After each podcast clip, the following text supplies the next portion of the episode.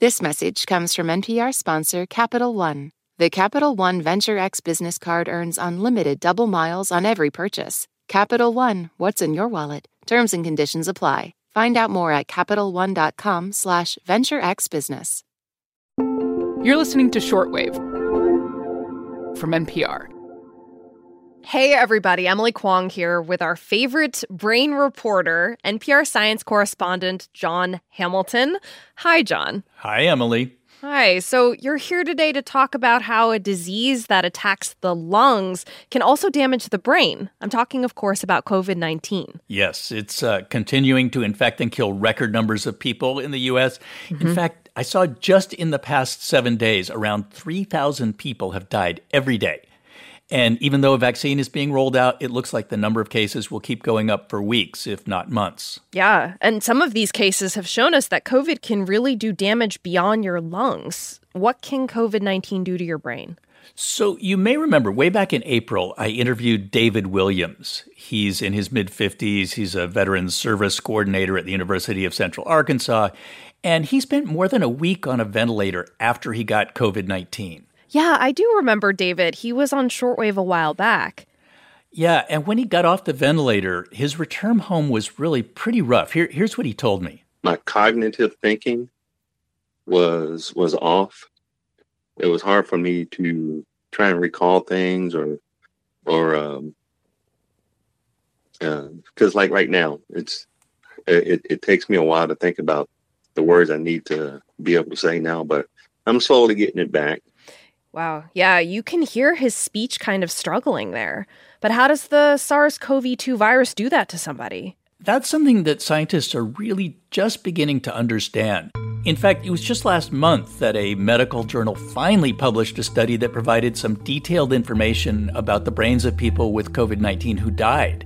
And what the researchers found was kind of disturbing.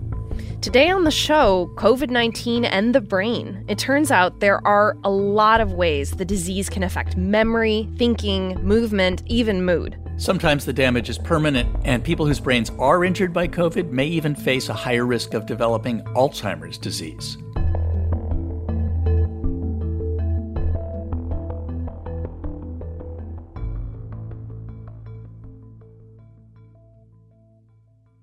This message comes from NPR sponsor Dana Farber Cancer Institute. It's called protein degradation, and if you're a bad protein in a cancer cell, you'd better get your affairs in order. Because now, thanks to Dana Farber's foundational work, protein degradation can target cancer causing proteins and destroy them right inside the cell. This approach is making a difference in multiple myeloma and other blood cancers, and is how Dana Farber is working to treat previously untreatable cancers. More at danafarber.org slash everywhere. This message comes from NPR sponsor Osea. When your skin glows, you radiate confidence. Osea makes giving your skin a glow up easy with their clean, clinically proven Mega Moisture Duo. This seaweed powered duo features two of Osea's best sellers, Undaria Algae Body Oil and Undaria Collagen Body Lotion, to provide results you can feel. Glow from the inside out with clean, vegan skincare from Osea. Get 10% off your first order with code GLOW at OseaMalibu.com. So, Jon, when COVID 19 first showed up in the US, it was all about whether a person would end up on a respirator, remember? Mm-hmm. Whether they could breathe, whether they could potentially die. And it was very focused on the respiratory system overall. So, when did scientists start thinking about how the virus could hurt someone's brain? There are two answers to that. Uh, okay. Uh, doctors realized really quickly that patients who ended up in the hospital with COVID, they often developed these blood clots that could travel to the brain and cause a stroke. Mm. They also knew right away that some patients were suffering brain damage because their lungs were so impaired they couldn't deliver enough oxygen to the brain. What scientists didn't know was whether the virus was directly affecting the brain in some way. And were there suspicions, hints of that? Yeah, well, neurologists got worried pretty early on. And the reason was that there were these reports coming out of China that people in the early stages of COVID 19 could even lose their sense of smell. I think you did an episode about that back in April. We did. I learned how to say anosmia, which is the loss of smell that you described. And a few friends and family members had that symptom when they got COVID. And I even know someone whose sense of smell has not recovered, even though it's been months. Yeah, over time it became clear that the loss of smell was this very distinct symptom of the disease. Yeah.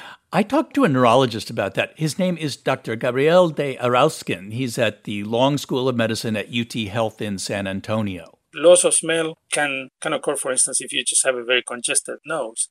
But when it is a specific and persistent sign, it's associated with a variety of brain diseases, including Alzheimer's, dementia, Parkinson's disease, schizophrenia, and others. Yeah, I know that some brain diseases can cause you to lose your sense of smell, but is he saying that's what's going on with these COVID 19 patients? Not exactly. His point is that the sensory nerve cells that let us smell things are connected to the brain. So if the SARS CoV 2 virus gets into those cells, and it does, it has a direct path to invade the brain. Right. Not good. And I've never heard of that before. I mean, is brain damage a common side effect of viral infections like the coronavirus? I wouldn't call it common, uh-huh. but brain scientists knew that previous epidemics and pandemics had caused brain damage. Uh, the wow. 1918 flu, you know, the one that killed all those people. A number of scientists think it was also responsible for an outbreak of something called encephalitis lethargica. That's this neurological problem where people develop weakness or tremor or trouble moving. Sometimes they even fall into a coma. Brain scientists also knew that other coronaviruses could get into the brain, so they were watching SARS CoV 2 pretty closely. Now, Jon, it's been a year since the coronavirus emerged, and millions of people have been infected. So, why has it taken until now to know how COVID 19, the disease, affects our brains? Yeah, good question. Uh, one reason is that scientists haven't been able to study that many brains from people who got COVID 19 and then died. But why is that? Because we've had hundreds of thousands of deaths just in the US. So I'd assume, not to be too grim here, but I'd assume that there were plenty of COVID 19 patient brains to look at. There are in theory, but they aren't that easy to get because autopsies generally aren't being done on most people who die of COVID 19. Mm. There are several reasons for that. Um, one is, of course, hospitals have been overwhelmed. And autopsies are one way you might spread the virus. And there have been lots of shortages of personal protective equipment you need to do an autopsy safely. Plus, there's this special kind of um, gruesome problem when you do a brain autopsy. Yes. Okay. A disclosure to any squeamish listeners out there you may want to skip the next 30 seconds of this podcast because, Jon, you're going to tell me exactly how a brain autopsy works. Right. How does it work? I learned about this from Dr. Avi Nath at the National Institute of Neurological Disorders and Stroke. So, um, why don't I let him describe it? In order to conduct an autopsy, you have to open the skull to get the brain. And uh, that produces a lot of uh, aerosol of dust from the bone itself. You need something what's called a vacuum saw so that uh, when you cut the bone, the dust can be collected in that vacuum saw by itself those were not available to most people. It turns out these saws are pretty rare, except in places that work with brain tissue that might be highly contagious, and most places just didn't have one. Got it. Okay. But I'm guessing scientists were able to get a hold of both brain samples and the necessary tools to safely look at these brains. Yeah, they have. Uh, Dr. Nath was one of the authors of a study that looked at 19 brains taken from people who died shortly after they got COVID 19. And his team saw a lot of damage. And what he told me was that they found something that could help explain that damage. What we found was that the very small blood vessels in the brain were leaking. And it wasn't evenly. You would find a small blood vessel here and a small blood vessel there.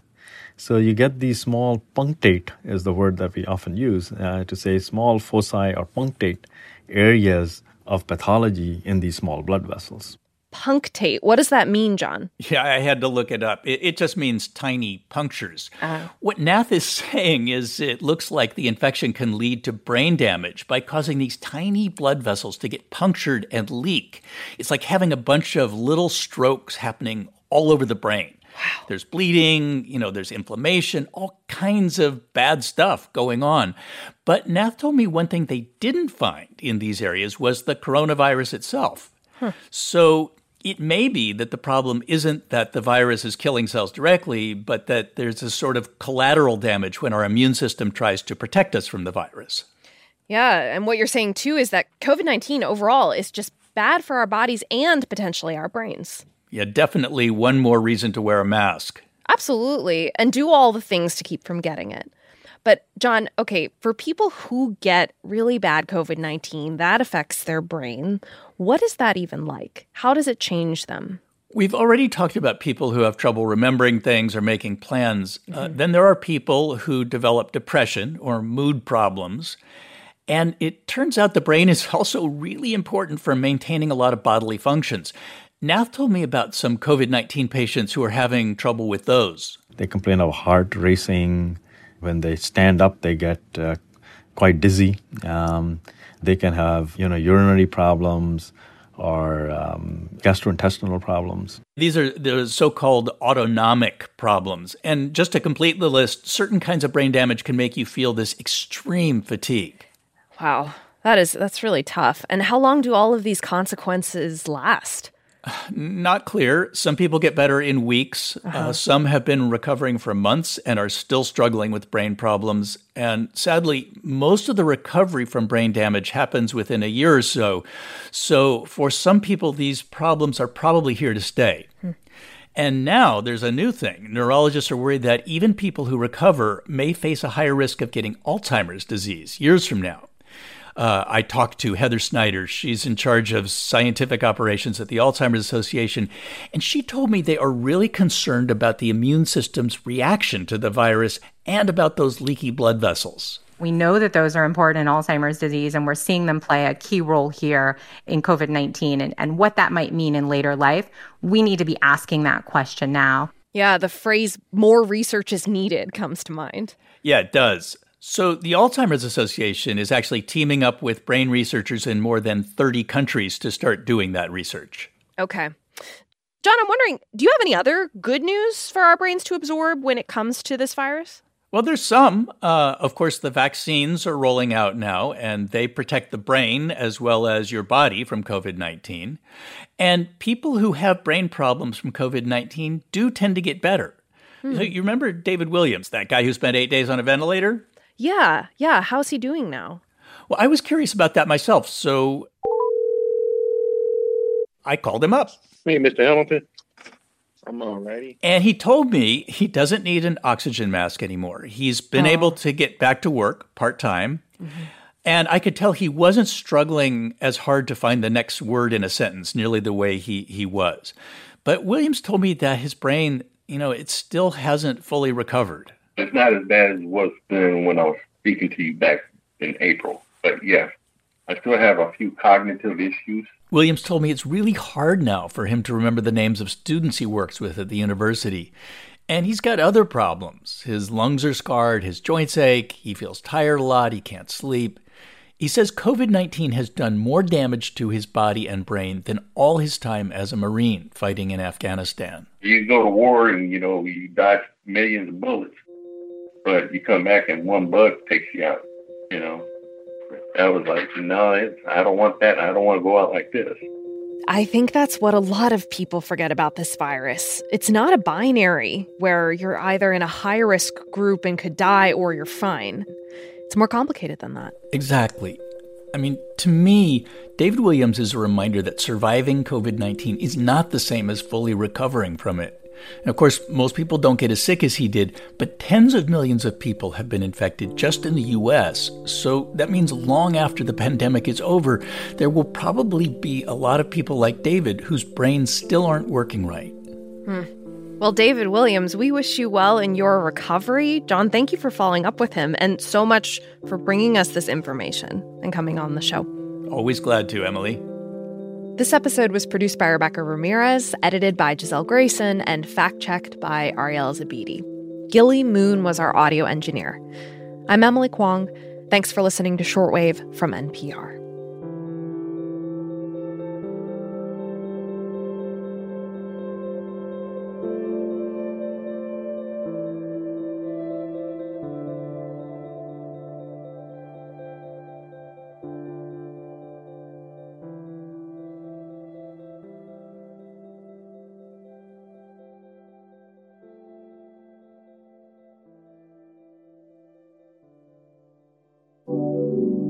With civil unrest, the pandemic, and the economic crisis, you want to know what's happening right when you wake up. And that's why there is Up First, the news you need in about 10 minutes from NPR News. Listen every day. Support for NPR and the following message come from Rosetta Stone, the perfect app to achieve your language learning goals no matter how busy your schedule gets. It's designed to maximize study time with immersive 10 minute lessons and audio practice for your commute. Plus, tailor your learning plan for specific objectives like travel. Get Rosetta Stone's lifetime membership for 50% off and unlimited access to 25 language courses. Learn more at rosettastone.com/npr. Support for NPR and the following message come from IXL Online. Is your child asking questions on their homework you don't feel equipped to answer? IXL Learning uses advanced algorithms to give the right help to each kid, no matter the age or personality. One subscription gets you everything. One site for all the kids in your home, pre K to 12th grade. Make an impact on your child's learning. Get IXL now. And NPR listeners can get an exclusive 20% off IXL membership when they sign up today at IXLLearning.com. In this country, some truths aren't self evident. In NPR's Black Stories, Black Truths, a collection of stories as wide ranging and real as the people who tell them, we celebrate the Black experience for all its soul and richness. Search NPR Black Stories, Black Truths wherever you get podcasts.